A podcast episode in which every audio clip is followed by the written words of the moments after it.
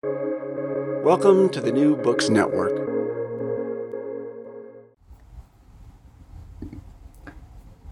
Hello and welcome to another episode of New Books in Islamic Studies, which is part of the New Books Network. My name is Shobana Xavier, and thank you so much for joining me today.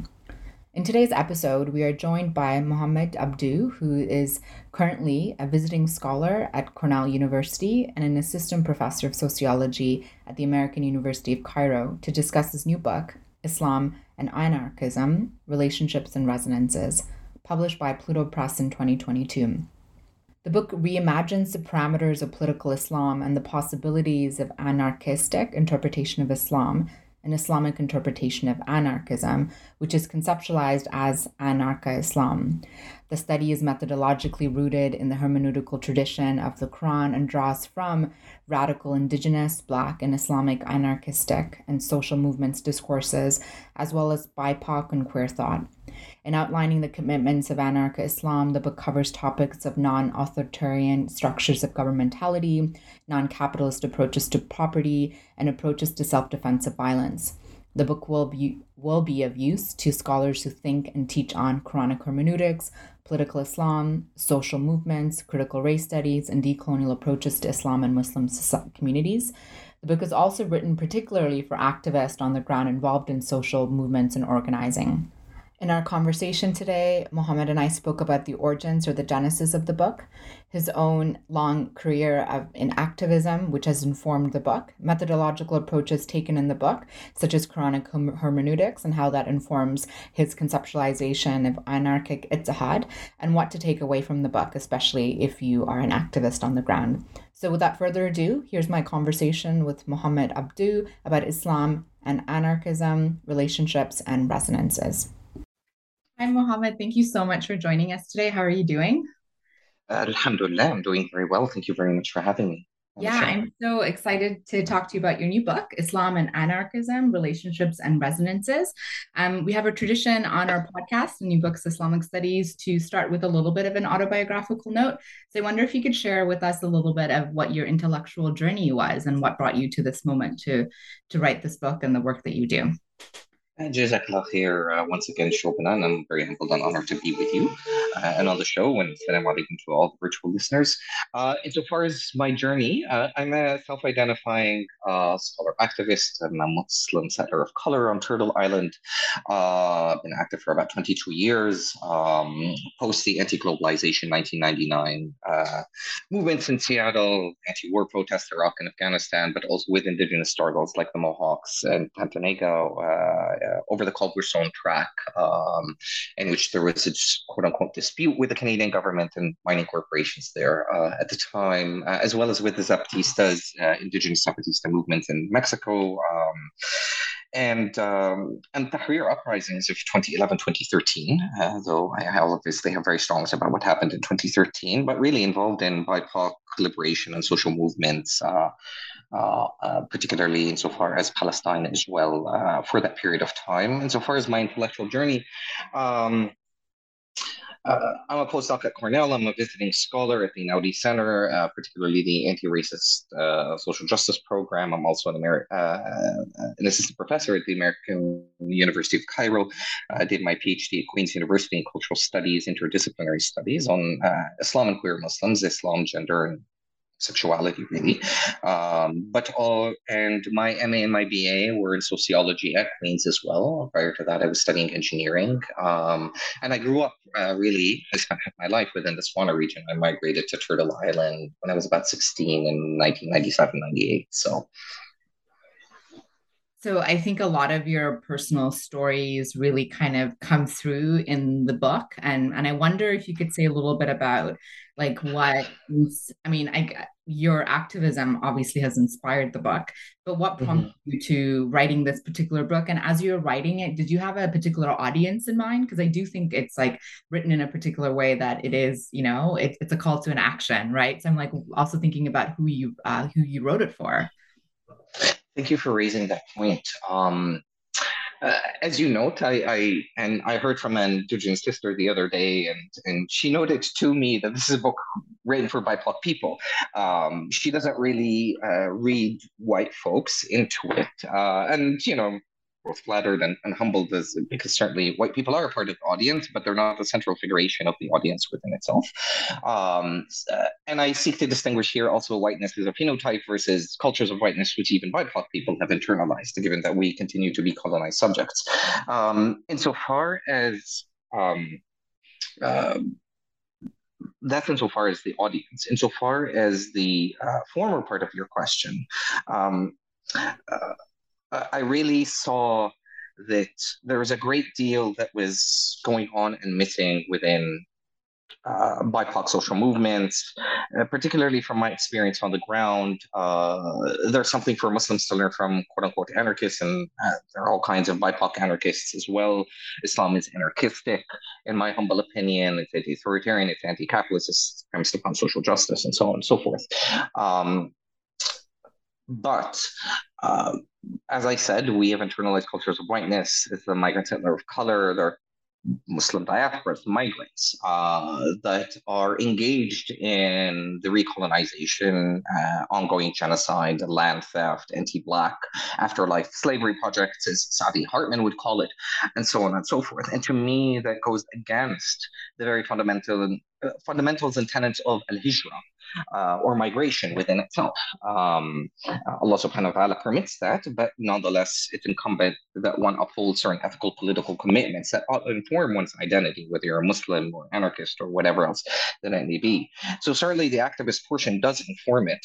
So does the scholarly, though, uh, having grown up within the Middle East uh, in a certain undistanced, distanced way, uh, attending Jumu'ah prayers, uh, listening to the plights of the Ummah. Um, Bosnia, I lived the first Gulf War.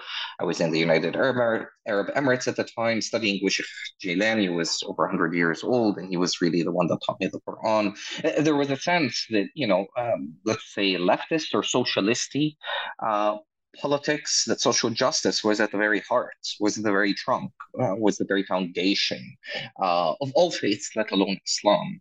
Um, um, but it also baffles me the extent to which and and mind you, this is a book, if I may diverge for a moment, this is a book on language, and this is a book on power, this is a book on land, and, and the politics of mistranslation, particularly in an Orwellian age where liberalism stole the words in, and the meanings behind them. What I mean by that is, is just to give an example, is Orientalist Muslims and non-Muslims continue to translate, for instance, Islam as submission. The actual Arabic word for submission is khudu'ah. And of course, what submission suggests is this benevolent, you know, uh, capacity to bend the knee with any without any kind of self-reflection, without any will or choiceful uh, choice-filled deliverance, as Amina translate it. So the actual word Islam comes from the root salama, three-letter roots, which is to hand over to give, but that then becomes based on choice, intellect, and so on. Same thing with anarchism. Anarchism tends to be mistranslated as fawdawiya, which means chaos, anarchy, and we see it all the time in the news, right? But the actual Arabic word for it is la which means without authority. Um, so, so all these elements of, of language, of activism, of upbringing, of intellectualism, you know, reading, you know, the Pan-Africanist decolonial theories uh, and theorists and, and, feminists and so on and so forth from a very young age, actually, Fanon and otherwise, uh, really culminated up until this moment uh, to understand the psychoaffective violence that BIPOC people have been exposed to and what ties our relations as Black, Indigenous people of color uh, together. I wanted to tell a story. Uh, uh, what is the significance of 1492 in Andalusia, Spain, and how insofar as Muslims and Jews being evicted at the hand of the sword, uh, exiled, forcibly converted, murdered, and so on, and Muslims and Jews being relegated as savages, as heathens, and then indigenous people with the same impetus, uh, conquistador, reconquista sort of impetus vis-a-vis the, the Columbian invasions of the America, the setting up of the settler colonial project within Turtle Island, what ties what ties it when you know a third to a fifth of the transatlantic middle passage slaves were Muslims from west coast of Africa and the Iberian Peninsula, and there's a great deal of literature, you know, that just surprisingly only been coming out really the past decade and so on and so forth. But I'm actually glad that it is coming out. Uh, what ties all these struggles together, um, and how do we connect? How do you connect Black Lives Matter with No Dakota pipelines? How do you connect this with the Tahrir and the struggle for Palestine and Palestinian liberation? So, uh, and what's kind of story can we tell, and particularly from a social movement perspective here. So, um, and from an interdisciplinary perspective, albeit from a social movement perspective, how do we mobilize and how do we deal with the ethics of disagreement given between us? Because we do have a lot of conflicts, we do have a lot of stereotypes amongst ourselves, right? And and how do we overcome those internalized uh, microfascisms, if you will, of the self, given the images, given the stereotypes that we do have of one another. Mm-hmm. So, yeah. Um, and I think in, in answering that question, you've also given us a little bit of a, the main idea or the main thing that you're doing, like an eagle's eye view of the book. Um, and you're relating these two big conceptual ideas, experiences, stories of Islam and anarchy together. Um, so, can you say a little bit more about that? And I think you're also coming at it from a really unique um, positionality, uh, both as you say from the experience of being in Turtle Island and then also in um, um, kind of the regions that you're located, or perhaps in Egypt as well. So there's a lot going on. Um, and the other mm-hmm. thing I really um, was compelled by is that it also feels like this is a hermeneutical project because your kind of engagement with Arabic and the way in which you're going back to the text. Like at the center mm-hmm. of all of this is really the Quran and you interpreting that text. And so I think you could also kind of easily miss that if you just kind of look at the title and think, oh, this is about Islam and anarchy. Whereas every single chapter you begin with, you start from specific either um, Arabic terminology or Quranic, um, you know, chapters verses and that's from where you tell the story. And folks might not initially get that right? And so i wonder if you could reflect a little bit about that as a methodological process or how that informed the way that this book came out. Um, sorry if that was a lot but i'm also just picking up on some of the threads that you just mentioned as well of course, I'll start with the uh, uh, with the latter perhaps point, if you don't mind. I, I might need you to um, rephrase the former point, but I'll start with the latter because it is a very very important point. Um, the book is politi- political theological. It is hermeneutical, like you said. Uh, I came to a realization very, very early on uh, as beginning to identify as anarchistic, if you will, given that anarchism tends to be a Eurocentric tradition that emerged at the turns of the 19th, 20th century, etc. And the majority of anarchist circles tend to be white or animated by white folks. Great deal, uh, no gods, no masters, speaking from a perspective that is uh, immensely, obviously, secular Christian, Euro American Christian, and hence tend to totalize all religions, all spiritualities as dogmatic, as hierarchical, as authoritarian, and so on, and so forth. Um, uh, obviously, uh, uh I've had elders like Ashanti Alston, who's a former Black Panther and a member of the Black Liberation Army. Uh, he identifies as uh, Panther anarchist. Of course, there were indigenous anarchists uh, and all different types of interpretations of anarchism and arguably all kinds of different interpretations of Islam. There are more blank spaces on a page than was written in black. So, you know, otherwise we won't have Marxology and people studying and rereading and reinterpreting Marx over and over again, right? To include all kinds of bodies that have been um, uh, renegated to the fringes, if you will, um, uh, in the classical Marx. So um, I came to the understanding that any Muslim or non-Muslim will come to me and eventually say, "Well, show me in the Quran, particularly the Quran, where God says that I need to be an anti-racist or an anti-capitalist or an anti-authoritarian or whatever it may be." And that's a very legitimate question. And mind you, I distinguish between being anti-something in a rhetorical position and actually being able to extract the non-authoritarian, non-capitalist practices or whatever it may be that actually inform one's own intellectual tradition. And so this is where decolonization and certain plays an active role, a material role, and a role that's related to land, uh, because these practices are related to bodies and by extension land, of which we're very much a part of. Uh, their extension of the spirit world, of Allah, of creation, and so on and so forth.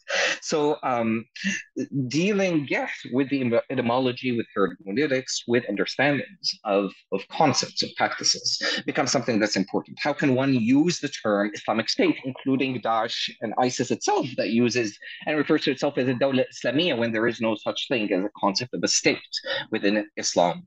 Um, so that becomes fundamental because if we say that a lot of Orthodox Muslims would like to say, mainstream Muslims would like to say, well, Islam is the solution to everything. Okay, well, in order to apply this Islam, we need to understand the contemporary. Is Islam against capitalism? And can we distinguish between markets and capitalism? Because those are very different types of concepts, right? Uh, does Islam allow for the ownership of property? And is it the same understanding as the Protestant ethic that informs capitalist understandings of property?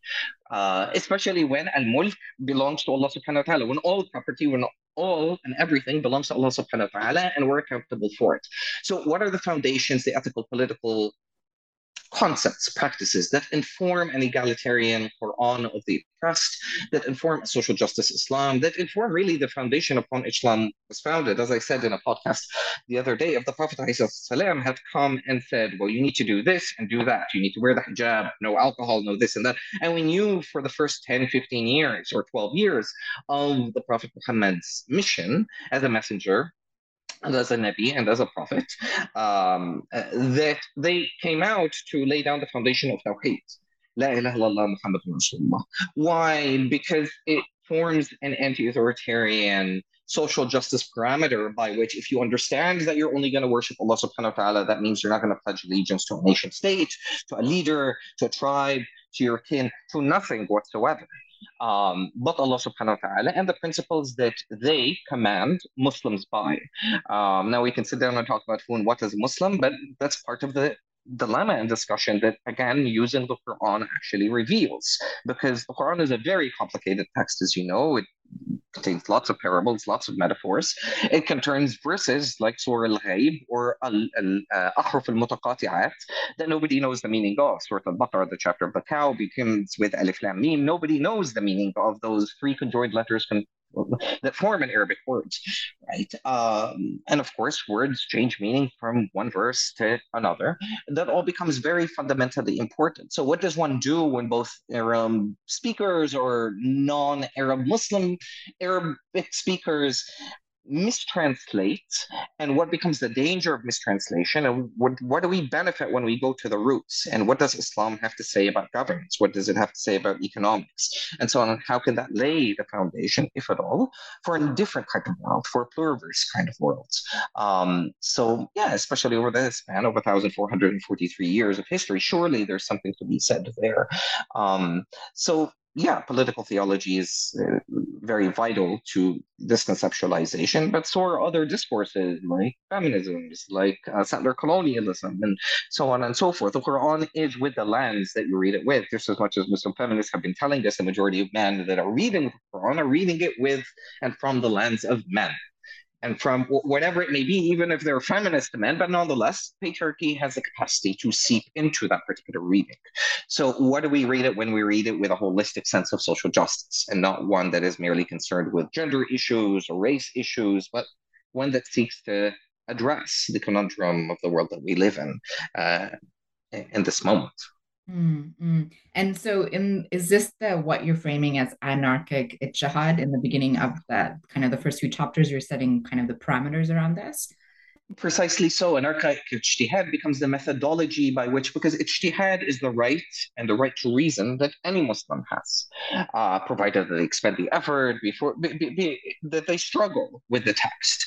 Um, and anarchic ijtihad becomes the anarchistic mode of ijtihad in which I'm trying to understand. Well, we live in a world of capitalist nation states. So I want to know what the Quran ostensibly will say about questions of authority, let alone the state, because certain questions were also left very open and abstract. Islam does not prescribe a particular mode of governance. It does provide an abstract set of concepts like the ummah, like dawla, but then it focuses on anti-authoritarian commitments. For instance, like shura, like uh, which is mutual consultation, ijma', community consent consensus, maslahah, public welfare, tawheed, or deification of only Allah subhanahu wa ta'ala, and worship of only Allah subhanahu wa ta'ala, khulafa in the plural, caretakers, and so on and so forth. All of us are caretakers and vicegerents of the land. So again, what does that mean when chapters of the Quran are titled, you know, the, the chapter of the bees, the chapter Surah Al-Nahl, Surah Al-Ra'd, the chapter of thunder, the chapter of the sun, the chapter of the moon. So they're named after creation at the same time. So shouldn't that remind then Muslims of a radical ecological,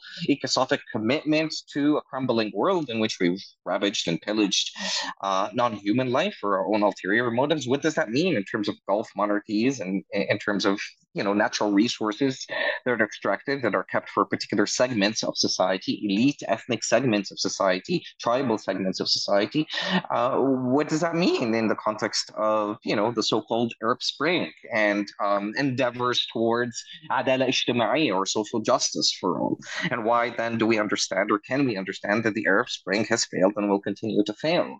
Um, so, and how do we institute change? How do we see through a different world? Is Mumia Abu Jamal and I uh, like to say, and he wisely noted, a, a, world in which children who come from immortality and are the eras that we shoot towards infinity have a different world uh, in which all our fires are connected.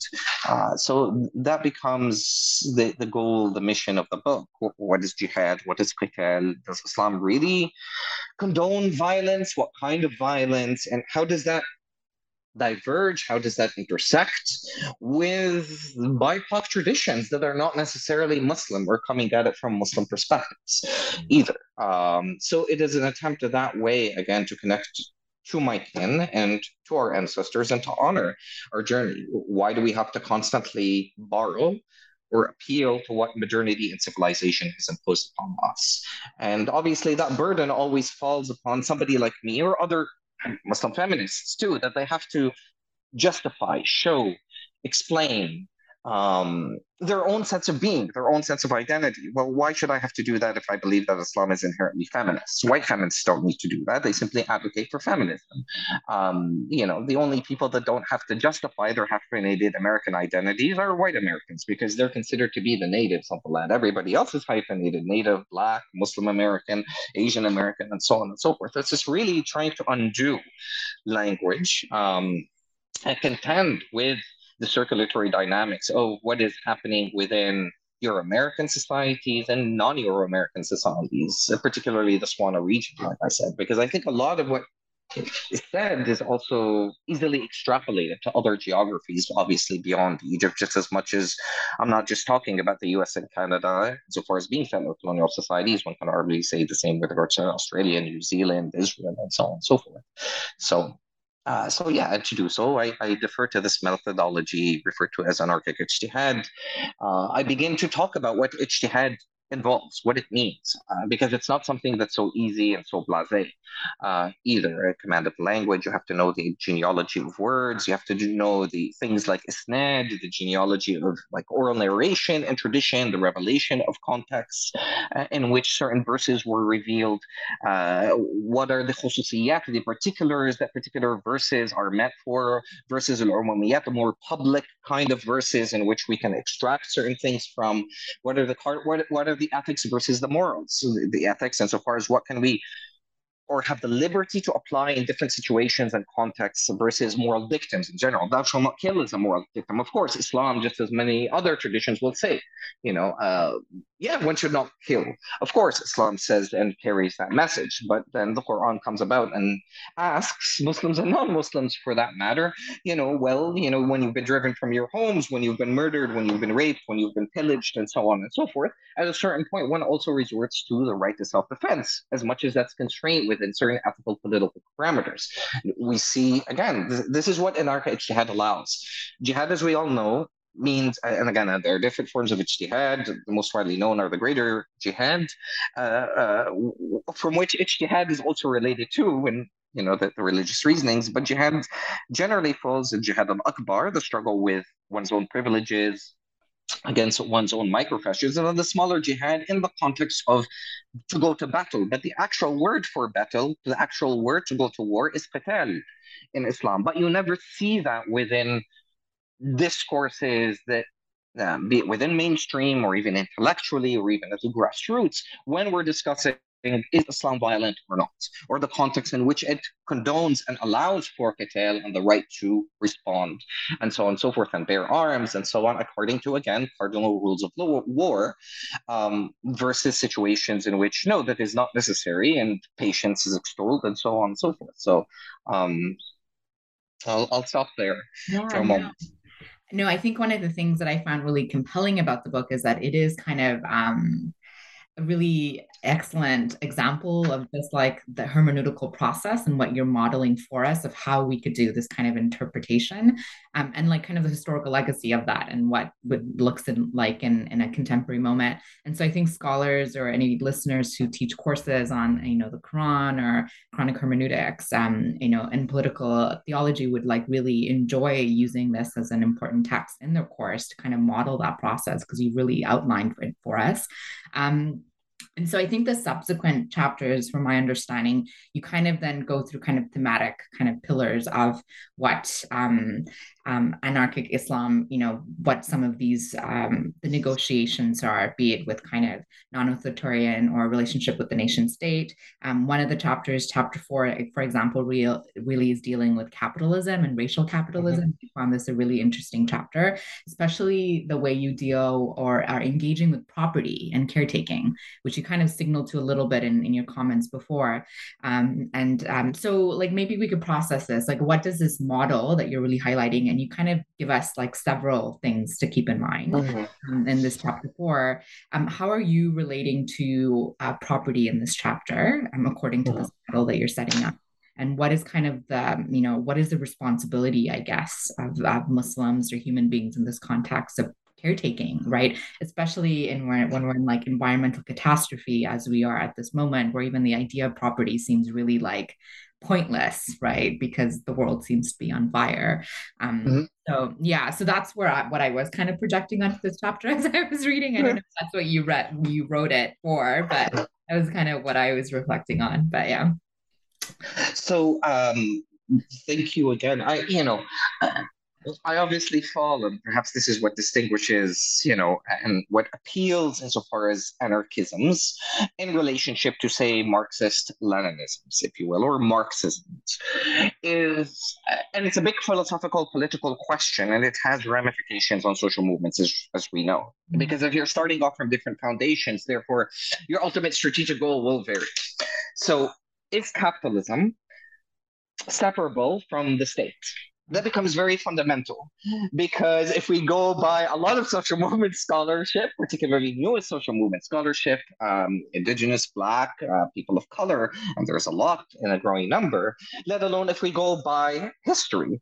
Uh, Ferdinand Braudel, for instance, a lot of structuralists have argued regarding the inseparability of the nation state or questions with regards to uh, authority from the questions relating to capitalism and property. Though the nation state and capitalism may have different uh, uh, short term animosities or long term strategic interests will remain the same uh, ultimately. Um, and that becomes very central to sitting down because one of the things that I note also in the book is that it's impossible to distinguish or to disentangle an anti-statist or an anti-capitalist Islam from what precedes it, which is the anti-authoritarian components. Because we have to understand then what khulafa is, what caretaking is, in order to talk about then caretakers in the context of property. We have to also understand the role of what property is supposed to serve. Um, if we become and we begin from the ontological epistemological basis that all property belongs to Allah subhanahu wa ta'ala and all natural resources, as Islam and the Quran explicitly command, belong to all of humanity.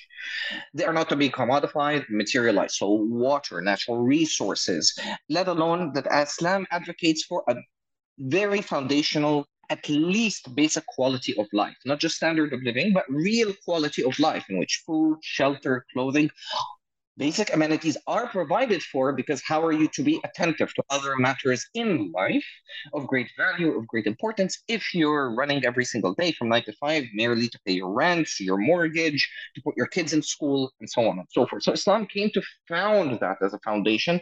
Part of that occurs through, again, a different ontological, epistemological, not only understanding of property, but also then our sense of caretaker. Islam advocates for what is referred to as usul al which means the politics of responsibility, as opposed to a politics of rights, as the state does, because that's the way that the state functions. It's my right versus your rights. No, this al-umumiyat or al-maslaha al-ijtima'iyya takes prevalence as much as the individual autonomy is preserved. So if we're living in the same house, for instance, and I decide to uh, paint my room pink. Uh, that is my own individual choice, etc. But if I decide to take down a load-bearing wall, well, sorry, other folks in the house do have a responsibility, as a matter of fact, to call me out and for there to be a process of to deal with those particular kinds of grievances. So property is not implicitly does not implicitly belong to a Muslim or Muslim per se, because number one, they're accountable. Number two, they're responsible to the broader community. If I took a piece of land in order to innovate, for instance, a particular project that would benefit the community on it, Islam allows that with the consent of the community, with an understanding of what that project will be, and without asserting a certain hegemony, because Islam also advocates through mudaraba and musharaka, through a cooperative model of economic, political exchange, and a dynamic exchange that constantly causes the circulation of power and economics amongst the community within itself. It does that through, for instance, concepts of zakat. Zakah, as we know, is not and is mistranslated as all tax. No, zakah is the right of the poor over the wealthy. And when it is given, for instance, uh, Muslims are required to hand over those finances or that amount of zakat to the poor. And they're not just supposed to hand it over, as I was describing the other day, it's supposed to occur without any outside mediation. So no NGOs, no uh, Jamiat that goes and distributes that money because you're supposed to feel the plight of the poor. You're supposed to have that engagement with them on the streets. You're supposed to look the house, the the, the uh, homeless people in the eye, um, as opposed to pretending that they don't exist. And you're supposed to hold out your hand and poor people are supposed to take what belongs to them from your hand because it is their right. Um, other concepts, of course, uh, uh, you know, include Ramadan that very much complement that. These are, insofar as when Muslims fast, abstain, abstain from intimacy, uh, drinking uh, water, again, the idea of the plight of the poor that we see now in Muslim societies, predominantly Muslim societies, particularly in, in um, um, uh, um, in the Swana region that more is wasted during Ramadan than any other time of the year. So again, it's the conjunction of different ontological, hermeneutical understandings of property with concepts of, okay, for all khulafa, then what becomes a responsibility if Muhammad abuses a particular property or piece of land that the community has allowed or permitted Muhammad to engage in a particular project with regards to then it becomes incumbent on the community, and I lay down these rules to first warn Muhammad to try and reason with Muhammad. But if Muhammad exceeds, then it is the right of the community to take that land back, uh, ostensibly because of the abuse of power, because I am employing and, and engaged in indentured servitude of labor, and so on and so forth. So there are checks and balances, but it's one that the community keeps, and it's the one that the community is able to do so because it is a horizontalist community. Once you begin to organize it vertically, that's when the danger seeps in because Muhammad reaches a particular point of authority or other people that are interested in Muhammad's project that may benefit and gain and are positions of power may want Muhammad to continue on that selfish individualist project because ultimately that feeds into their own sense of nepotism and wealth and exacerbation. So uh, it is a reminder of in so many ways, humility um, of our finiteness as a species. Um, and what we owe uh, the relations that we have, all our relations in life. Um, and yeah, how does how does one achieve that? What uh, you know? So yeah, that that becomes really the foundation of of the anti-capitalist or non-capitalist component uh, uh, of the interpretation within itself. Mm. And of course, there are other concepts and practices, perhaps that I I, I did discuss, but yeah, yeah. Insofar yeah. as that, yeah. I mean, each chapter is so rich, and we're not doing justice to it. So hopefully, um, listeners will be compelled to pick up the book and go dive deeper into uh-huh. the chapters. Um, but I'm kind of picking out some thematic um aspects that came out. I mean, chapter five for me was a really powerful chapter because I think the tone of it was a little bit different in the beginning. Uh, partly because we really see your activist life come out in terms of the way you've been exposed. Well, you've been on the front lines, right? Like all the the mobilizing that you've done um, and your experience in spaces, um, public spaces, um, in terms of the movements you've been part of um, and how you've experienced violence. So there was like this autoethnographic portion of chapter five that I found really powerful. Um, and you use this really to pivot into this question of armed self defensive violence, right? And mm-hmm. um, what are kind of the ethical and political principles of war, um, you know, jihad.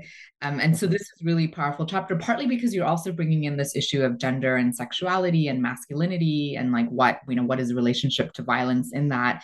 So can you, you know, I don't know if you want to reflect a little bit about your own experiences that prompted for you to write the chapter the way that you did before we we could talk about some of the the conceptual work that you're doing in this chapter. So um that was the most difficult chapter, honestly, to write. I, I, I had, yeah, feel it. Yeah, I could. it, it was the most challenging chapter to write, um, and perhaps I should have said this uh, from the beginning. the The book is a reincarnation of a skeletal form uh, that I had developed, uh, or that and defended actually in my MA thesis in two thousand and nine. So that's where Anarcha Islam first appeared, if you will, but I, it was very rudimentary. It was an MA thesis, so you know um, there wasn't a discussion of settler colonialism, of, of geopolitics. Of it was really the bare born of, of gender, of sexuality, of uh, of the race, and so on and so forth.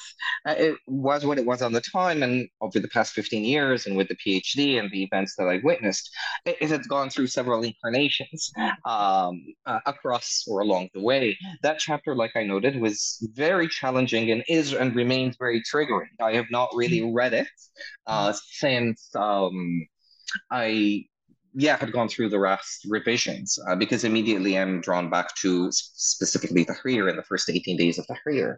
Um, it's a cry of complaint. It's an elegy. It's a wail, if you will, um, a, a, painful one. Um, it's trauma. It's also seeking uh, a response. Uh, it's seeking healing, uh, as a matter of fact. And it's trying to use both experience, but also, as Bell Hooks said, theory, because it's a form of liberatory praxis, um, as a means of developing what I refer to as a biodiverse strategy of resistance. Um, so all this discussion of things like well you have the uh, you know the anti-black misogynist gandhi and this fetishization that comes about well and says um, you know and, and preaches the doctrine of nonviolence. Well gandhi was also the one that said if there's violence in our hearts then it's better to be violent than to don the cloak of nonviolence to cover up our impotence. And what kind of nonviolence did indians practice? Then one has to go back to events like Dharasana satyagraha in which indians yeah engaged in nonviolent protests uh, be, be, because over the the um, uh, the salt taxes that the British were imposing at the time on Indians, but they were willing to be beaten to death. If that's one's understanding of nonviolence, um, then fair enough. Um, but yeah, what about the violence insofar as the sexism, the racism, the ableism, uh, the classism that we're exposed to every single day? Is not that a form of violence? So again, it's desire to unravel words and their meanings. There are structural forms of violence, there are revolutionary, there's symbolic uh, violence, and really go through the again the etymology of the, this thing called violence and this non-existence of of and the metaphorization of nonviolence. And even if we go back to Martin and we begin to think through when we see the transition, um, especially after the march on Washington and his disillusionment with the hallways and corridors of power. Um, and perhaps this is the reason that he was assassinated the, the, realization of how nonviolence in so many ways protects the state and how is one to be nonviolent in day and age in which you have COINTELPRO, there's distrust within communities, uh, and, you know, post Snowden 9 11 world, the surveillance, the control, um, the dividing and conquering of movements, how the CIA trains, you know, agents, activists in nonviolence to blunt from the revolutionary potential versus the red and black power movements and how they took control into their own hands in a certain sense. So the Black Panthers didn't wait, they didn't try and legislate laws or reform this and that. No, they established the free breakfast programs. They took over their neighborhoods, free schools, free hospitals, just as much as the Zapatistas many, many years later would do in 1994 when they declared war on the Mexican state and still continue to, and are prepared to arm and defend their neighborhoods, their lands, their people, and whoever is allying with, with them. Now, of course, there are many faults that we also learn from social movements, and we need to be honest and genuine with regards to that equally at the same time. But that becomes something that's very important. Now, I also note that violence is not a strategy, it is very much a tactic of resistance. And in any movement, to me, foundationally, if a movement is to call itself revolutionary in any kind of sense, there need to be three things, and without which you really don't have a revolutionary movement, merely the fantasy. But number one, you need to create alternatives on the ground, alternative hospitals, schools, because the theory is you either reinvest in the dominant order, and try and change things within, which is highly unlikely, and if it changes, it will change for a minority few people, etc. It's not necessarily permanent uh, within itself. We see the retraction of the right to abortion, queer marriage, and so many different other things within the settler colonial of this free and democratic America, uh, which many deify around the world.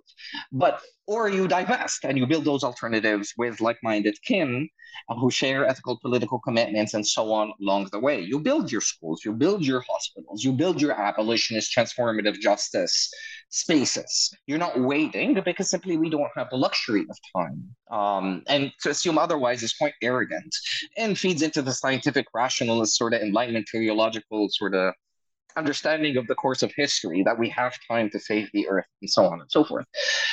Uh, number two, uh, as part of this biodiverse strategy of resistance or what constitutes a revolutionary movement, you have to have decolonized education, a story again that connects BIPOC traditions or allies, can um, you need to provide alternative forms of knowledge uh, and the mainstreaming of those. There are all kinds of media, be it social media or otherwise, be it actual text, be it artistic forums, uh, and so on.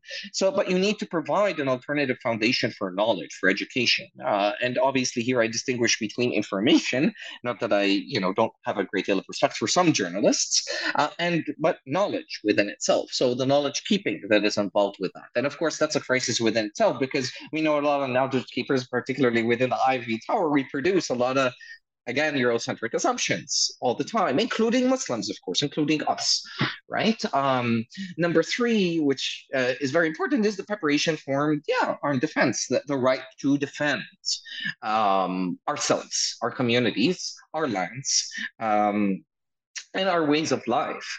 Um, so th- that's the chapter. It's it's delving into red and black power. It's delving obviously into the concept of qital, of jihad. It's beginning to it lays down the rules of war. It talks about the context in which the war emerged and the right to self defense emerged within Islam because Muslims weren't afforded that right, and they were and Allah was wanted to teach Muslims, and this is the point of the book you know, when Muslims talk about patience post 9 11 and patience post the destruction of Libya and Syria and Afghanistan and Iraq and so on and so forth, look, I'm all for the valorization of sabr and patience, and it's an important skill and tactic. And yes, we are required to embody it, but they don't pay attention to the latter part of Allah subhanahu wa ta'ala's verses in this far as we also reserve the right to self-defense, uh, to protect not only ourselves but our kin.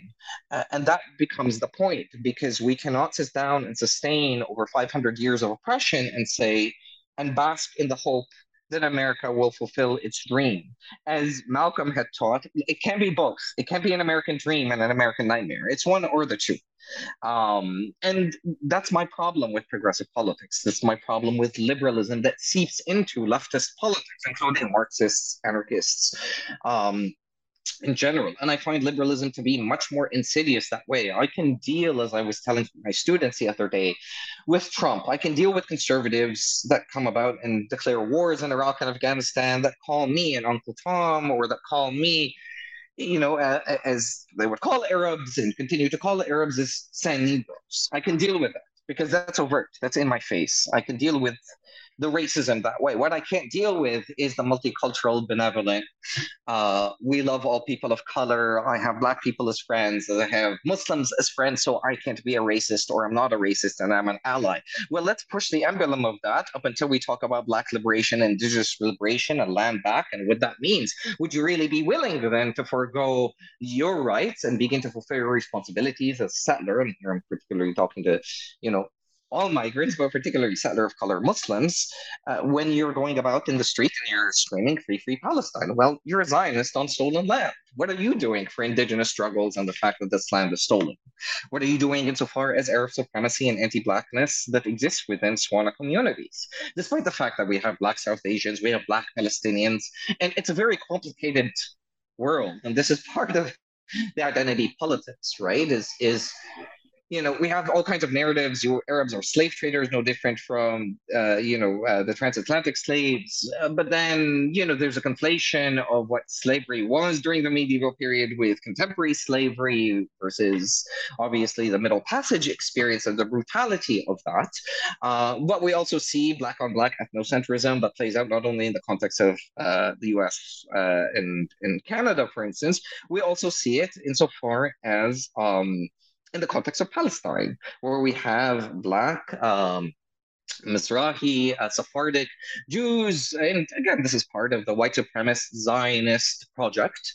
Um, to pit people of color, and just as much as it exists everywhere. It's Euro American manifestation everywhere in terms of that white supremacist project, right? even within Wahhabism uh, in Saudi Arabia.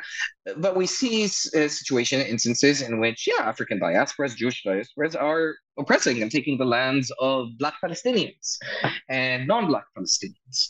So, you know, the internationalization of Blackness, how that, you know, how that works when we look at Black Lives Matter, right? And the protests, what what what um, uh, Robin Kelley refers to as sort of the, the Black Spring uprisings, right? Incredible and inspiring. What are they building? And I'm all for cathartic acts, for direct actions. We did in Tahrir. In fact, 99 police stations were burnt down in Tahrir. But what alternatives have been burnt, have been built? Would it not have been useful to take those 99 police stations and house the homeless or squat them or establish some urban sort of kind of zapatismo on them, community gardens, all kinds of things. So the lack of imagination, and if anything, colonialism has stripped that away from us is our ability to redream dangerously different kinds, borderless worlds. If we all agree that these are arbitrary borders that divide indigenous land, that divide Swana nations, we have the context of India and the partition, and India and Pakistan and Kashmir and Bangladesh and so on and so forth. Um, how do we begin to construct again the alternative pluriverse world, given all that's been internalized by us as individuals and on the micro political level, but at the horizontal level, how, how, do we begin to build something differently? And that becomes the quest. Violence is a part of it. We're exposed to violence, psychoaffective violence, that's Fanon. And we replicate that violence in reactionary impulses that we have. Either we become ISIS or Al Qaeda, um, engage in this wanton, uh, impotent kind of violence uh, out of the sense of brutality that we feel, but then we reproduce the oppression not only amongst ourselves. I mean, the majority of people that suffered because of Al Qaeda and ISIS are Muslims themselves. It's not Western white people or soldiers, as a matter of fact um, or we become hyphenated, good, orientalized citizens that just want to be good Americans, be good Canadians, you know, uh, perhaps become the next, you know, Obama, become the next this or that. Uh, Ilhan Omar, AOC, no disrespect to these women and, and, the prejudice that they are exposed to, but it's highly problematic, the politics that they're engaged in. Uh, you know, it's a settler colonial society. And again, it's either founded on ongoing genocide, etc., or it is an American dream, but you can't have it both at the same time. But that's part of the violence that empire is constantly reproducing and that we internalize. And we don't really reflect upon that because we like to, or we want to play according to the rules that our masters, our colonial masters, have laid down. You know, we stick to the curbs. God heaven forbid that we get onto the roads, engage in snake marches. We need to get our permits before we go when we protest, because heaven forbid. I mean, what could be more than the women's march in which you're protesting, you know, anti-black police brutality. You're protesting that it's stolen land, but you're on stolen land and you're surrounded by trigger happy cops. Mm. So, you know, yeah, what kind of pink washing, what kind of whiteness is seeping into then these kinds of mobilizations? And again, I'm not trying to say that mobilizations are useful. They are, and direct action is important, but that's just the tactic. What are we actually building? That becomes the the the, the idea here, and on what foundations are we building what it is that we're building? as mu'mineen, as believers in, in a higher sense of justice, if you will, uh, and not just as as uh, as Muslims within itself. So Mm. Yeah, that's powerful. And I think this chapter would be so interesting, not only to perhaps scholars who are teaching on social justice movements or um, transnational like um, um, movements, but also to activists, I would imagine, you know, particularly mm-hmm chapter. And as, as I'm thinking about this book and stepping back a little bit, um, do you have any advice for like activists on the ground who are listening to us now and are probably, um, you know, really hearing what you're saying and shifting towards? I love this idea of shifting from tactic to what is the actual goal? What is the aim? What mm-hmm. is project, right? Um, so, I mean, aside from maybe encouraging them to pick up this book and kind of think through their own politics and think through their own work, what do you think maybe should be the takeaway for activists who are on the ground, who are doing this type of work that you're engaging with, and for helping them to think differently, perhaps? Well, a lot of Indigenous people have long said, and that's an excellent question. Thank you, Shobhan. A lot of Indigenous people have long said that, you know, voting is not a form of power reduction. When you're voting, you're legitimizing the settler colonial order, and I'm talking particularly here on the context of, well, settler colonial societies, but particularly the US and Canada. Um, and uh, that distinction between a tactic and a strategy. Um, voting at best is a tactic, but at whose expense in terms of erasure does it come act? Uh, that becomes a question. And um, if we're lured by Debbie Haaland, you know, Indigenous Minister of Interior in the US, you know, Homeland, and so on and so forth, then we really need to start thinking seriously about to the idols, the kind of righteousness of puritanical politics that comes to play at the grassroots because it's also a product of that. Activists tend to be very Puritan in, and, and I'll call out the anarchists for this, in uh, the way that they operate. Um, they take it as a self-righteous they internalize this self-righteous martyrdom complex right where i need to eat like crap dress like crap you know I, I, really need to feel the revolution to my bones and look i need to feel and i want to feel the revolution to my bones but we also have a responsibility to ourselves and i don't mean that in some narcissistic individualist you know hot yoga sort of act, right? Or little like garden that we grow our tomatoes or fruits without thinking about sharing that with our communities or or kin or our neighbors and and again people whose lands have been dispossessed or people that simply don't have access to food and and uh, and so on so the problem with activists is ideological, they're constrained, they're siloed, they're compartmentalized. But one can say the same thing with regard to academics who claim intersectionality, although they deploy intersectionality in very toothless ways. Um, that's that's a crisis. The, the, the, crisis is in a post-alternative fact-truth world, uh, we become very entrenched in dogma, in ideological positioning. And one thing that this book is out to rattle is it's not a matter of somebody calling themselves an anarchist or a Muslim that makes them my kin. It's the ethical and political foundations that ought to have informed identities, or the inter- or these embraced identities, or whatever embraced identities that one chooses. Um, if you're an anarchist who's a misogynist, just as much as you're a Muslim who's a misogynist, you're no kin of mine. And that becomes the idea. If you're Jewish who's anti-Zionist, then yeah, we have something to build on together. Um, that becomes the question. What is it that we can then move insofar as the limitations of identity politics from a strategic point that way? Because again identity politics are founded on white ontological and epistemological assumptions within themselves. So uh, how can we disentangle that and begin to think about the ethics and politics that ought to inform our identities as opposed to some abstract sense of identity? Um, so yeah it's not about you know particular groupings or ideological positionings um, as much as it is founding and decolonizing and re-indigenizing vis-a-vis the ethical political commitments that we all believe and form practically symbolically materially um, the labels that we embrace somebody once taught me actually an elder embrace your labels to let go of them They don't owe you. Uh, what you owe is that label if you are to take on that label, and we're all a set of conjunctive ends as opposed to just junctive ors. I'm a Muslim and an anarchist and a feminist and a lot of things. I don't need to be one thing or the other. Again, that's a binary way of thinking. Um, then what can those identities or those means of belonging speak to insofar as one another? Um, and a semblance of existence that makes sense, that is coherent and holistic. Uh, so, uh, so yeah, and what does Islam say? Islam advocates for a sovereign ummah, pluriverse ummah that includes, again, if I'm to go by the Medina Charter, the Sulh al-Hudaybiyah, but particularly the Medina Charter that uh, um, Mithaq al-Medina that saw Muslims, Jews, Christians, uh, uh, Sabians, and so on and so forth as one polity. But what bound this polity together, this ummah together? That becomes also the question um, and the search. Uh, and we look over the spans of the medieval period, right? And again, it's it's and I'm not going to speak to a thousand. I mean, I do, but I'm not going to get into nitty gritty details. But we need to explore and examine that history.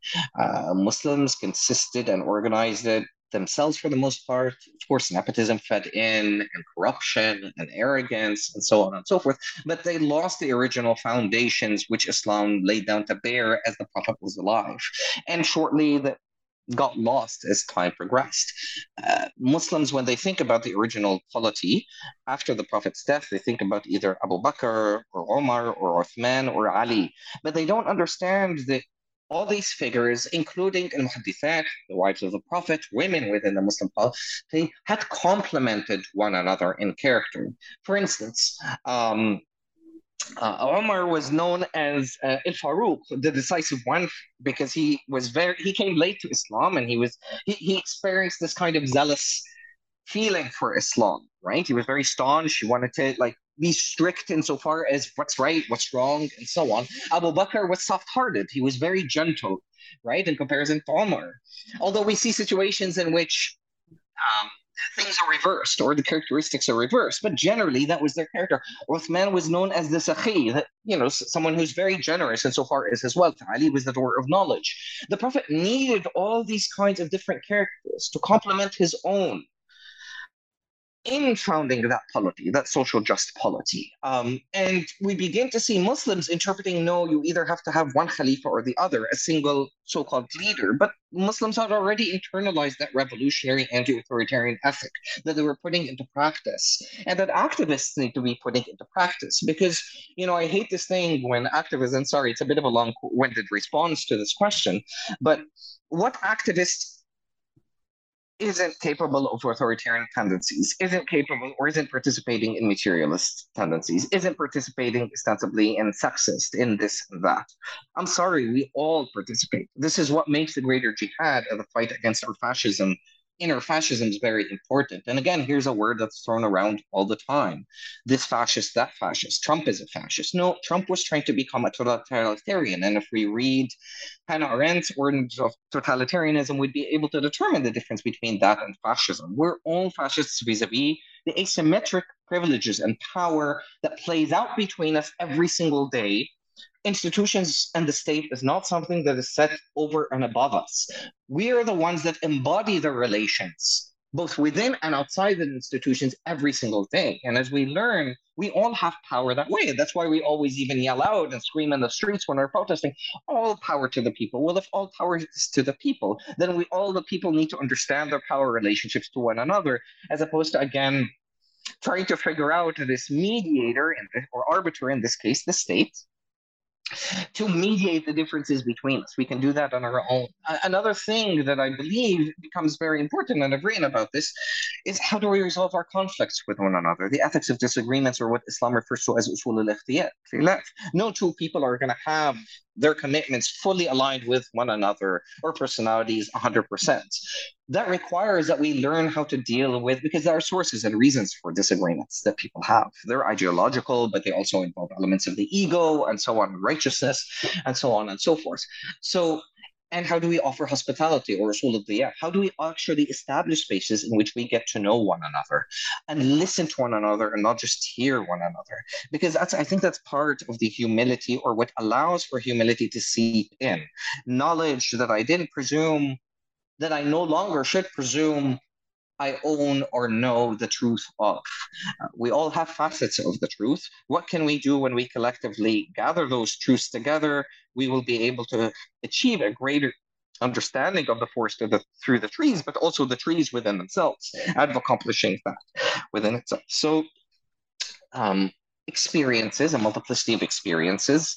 That's what I would advise activists to have to really invest. I'm sorry, going to protests in support of women's rights, in support of the anti war protests in Iraq and Afghanistan, and we see it all the time. Um, because, and I'll say why this becomes very important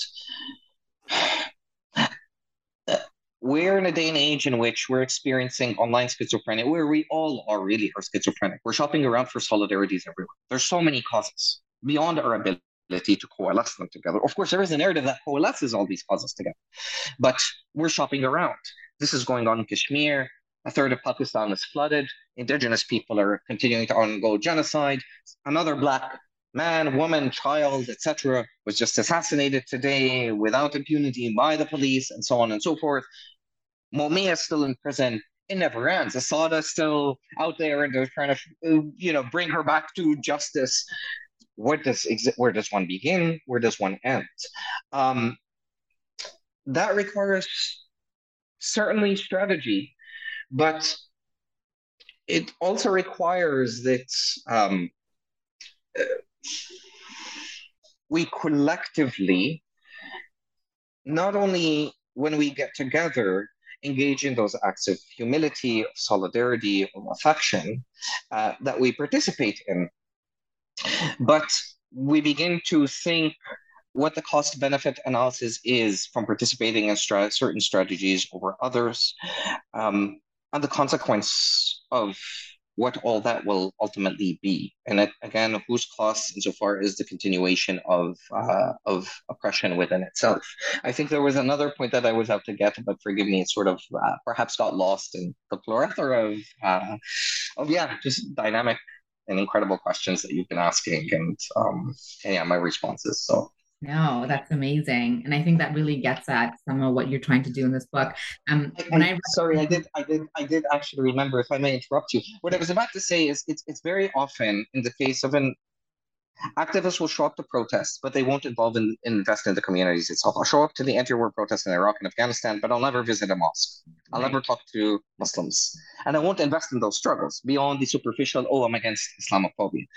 That's, I guess, the point that I invest in the communities that you are supposedly standing in solidarity in. How many Muslim settlers, academics or otherwise, have visited indigenous nations or territories that are next to them? And of course, the response would surprise a lot of folks that not a lot of people have. So sorry to interrupt you, but that was actually my point. Yeah, and an important point as well. Um, is it okay if I read the the last paragraph of your? Ch- it's weird that I'm reading it to the author, but I think um, in your conclusion, um, your conclu- conclusion chapter is powerful, but the the last chapter, um, the last paragraph of that chapter, I think really just does wonders. And it's a bit of a long paragraph, but I thought I'd read it. I've never done this before, but let's do it anyway. But yeah, um, Self determination at a personal level means the ability to choose how to identify one's experience, sovereignty over one's body, and respect for the decisions a person makes over their own lives. This is tied to our communities and process centered modes of living that generate profoundly different grounded normative conceptualization of nationhood and governmentality. Indeed, ones that are not based on enclosure, authoritarian power, and hierarchy, but rather are anchored in ways of knowing that come from land through practices relating to our modes of intelligence, and hence that include water, air, fire, subsoils, plants, animals, and the spiritual world, a peopled cosmos of symbiotically mutually influencing powers. We must undertake a decolonial struggle until, in the Creator's good time, a re indigenized, pluriversal ummah emerges to found a new world. Indeed, this world is drenched in the seas of beautiful madness that are misunderstood yet worth dying for. Not the madness of asylums, but the madness in each of us, a madness hidden that starves and liberates, a madness of our inner unsettling and undoing, indeed, our own becoming. Affirm your non being then and become. There's no other way out. What a paragraph. Thank you. This is this is the irony, right? Is is look, we have the example of the Muslims. They talk about the example of the Prophet and the Prophet certainly was uh, uh, not in was fallible, not in the same way that perhaps because he was a shining example, as arguably all prophets and, and, and messengers are. But we're striving to constantly become, to emulate, right? To embody. It's not an easy feat. So we're always trying to live up to the identity Muslim, just as much as one is always trying to live up to whatever sense of anarchist, but one never reaches there. So one is always becoming. Uh, I, am not. How can I be an I when I was a we within my mother's? Uh, she fed me. She sheltered me. Um, you know, I, I everything was mediated through her up until I was born into a world in which I was socialized inculcated, inoculated with this, yeah, individualist I that is separated from anything that it can relate to, except in the cordon forms in which it is determined. You're dressed in pink or blue. And these the, the alienations continue on from there. Mm-hmm. Absolutely. Um, we're not avoid compartmentalization. That, that's that's the that's the conclusion right there. Become and there's there's endless becomings but don't just assume that you're a single being you're an intersection of stars what are mm-hmm. those stars and how many stars can we collect mm-hmm. along the way if we were to see a better sky a better vision of the sky so um so yeah thank you for reading that. I hadn't actually read or heard that last paragraph in in quite some time. Thank you. Yeah, no as i was um kind of thinking about how to um have a conversation i was just really struck by this final paragraph. And i think um, I really see the book as an invitation to sit at a table and have conversations. And I know the conversations are going to be dissonant because I don't think everybody's going to agree on all of the things of the nation state, of the economics, about capitalism, mm-hmm. about identity politics, about all of this stuff, right? Um, and I imagine that that was something that was probably scary for you as an author to write, just to put out this invitation, the strong invitation, and to kind of wait at a table and see who shows up and sits with you, right? And I'm sure that's the part where you're at right now because the book is out. Um, so I hope people take you up on the offer and you know sit down and we talk with each other, talk about you know about the process and really process the book that you've kind of written out. Um, so I don't know if that feels accurate that this was really an invitation to your your, your communities. It is. Uh, it is very much so. At its times of peace, let me put it that way, it's very much an invitation. Uh, and yeah, in the moments of humility. In other moments, it's a declaration of war, to be quite frank. A war that BIPOC people have been born into before we've even come to recognize our own names, um, our own traditions, our own practices, uh, knowing who we are, or understand how we're complicit in the injustices towards others, or oppressed ourselves. At war in which I come to recognize the superiority and a manifestation of uh, a white person's skin that I would go about and bleach my own because of the sense of shame, of resentment, of self internalized hate, uh, because I feel a degree of indignity, of disrespect, of which the only way I see superseding or overcoming is to become uh, my master. Um, um, and and that was that was the impetus. Uh, yeah, uh, that was ostensibly the tone I, I would yeah, I, I, would like the book ostensibly or wrote the book and would have liked it to be received. Yeah. Yeah. Well, I wish you all the best with those uh, conversations that are probably going to come out, and I hope they're fruitful and, and I think they're going to be necessary conversations. Um, what can our listeners expect from you in terms of future work? Is there things that you're doing? Is there ways to follow you or follow your work and what you're doing? You can, I, I can, um, insofar as my work, uh, I'm currently working on my second uh, manuscript, revising that, although I had a few articles that were published out of that. Uh, the manuscript obviously was my PhD and it took 10 years to write. So I was interviewing queer feminist Nubians, Sudanese Egyptians, uh, sex workers. Uh, trans workers, um, uh, and you know, gay men in the military, Egyptian military, but also looking at uh, queer feminist Muslims in the context of Turtle Island and the circulatory dynamics between Islam, gender, sexuality within the framing, if you will, that that is there geopolitically, and through the lens of Tahrir, it also involved historical archival research uh, at Al Azhar University, most preeminent sort of Islamic uh, institution, arguably in Egypt, if not the world. But uh, so I'm revising this uh, manuscript for University Press, uh, involved on the ground with our social movements is, is always being on the land, learning from Black Indigenous people uh, particularly, um, uh, working towards abolition and, and land back, uh, as that's an uncompromisable bo- point that I'm after. Um, and trying to organize this speaker series. Hopefully, we're going to be here at Cornell. We're going to start off, well, we started off last year with Dr. Bonita Lawrence talking about decolonizing anti racism. Then we're going to have for the next term, inshallah, Dr. Katherine McKittrick, older and old teacher, mine, um, as well as Chanda Prescod-Weinstein we're also hoping to have a panel uh, insofar as Jasbir Puar, uh, Walia, um, Jodi Byrd, Juliana Hughes, uh, and, and so many others, hopefully along the way, you know. Um, so uh, that's that's ostensibly it for the most part and and yeah um, I, I, have to say that whatever it is that's good in the book no book is perfect i may be allowed to do so it comes from what I learned from my elders, from Black, Indigenous, and people of color studies, uh, scholars, activists, um, and whatever shortcomings are mine, and I take full responsibility for. And so far as how to reach me, uh, I'm available via email, ma845 at cornell.edu. You can also uh, catch me. I think uh, my Twitter handle is at Minui and G major, M I N U E T I N G, Uh, M A uh, G O R or J O R. Um, yeah, that's that's about uh, that's about it. So that's awesome. Well, I'm so grateful that you sat down with me to have this conversation, really kind of push, you know, the limits of my own knowledges. And I'm always grateful for all the conversations that we have and really kind of broadening my horizon and welcoming me into your community and spaces and the work that you do and share with me. So I hope um, people pick up the book and read and engage and engage you and really kind of work towards becoming as you've invited us to do. So thank you so much. Jazakallah khair, and thank you very much for your time uh, and your labor in reading this book. Uh, immense gratitude uh, for your solidarity or for your support. Jazakallah al khair, and thank you to the listeners as well.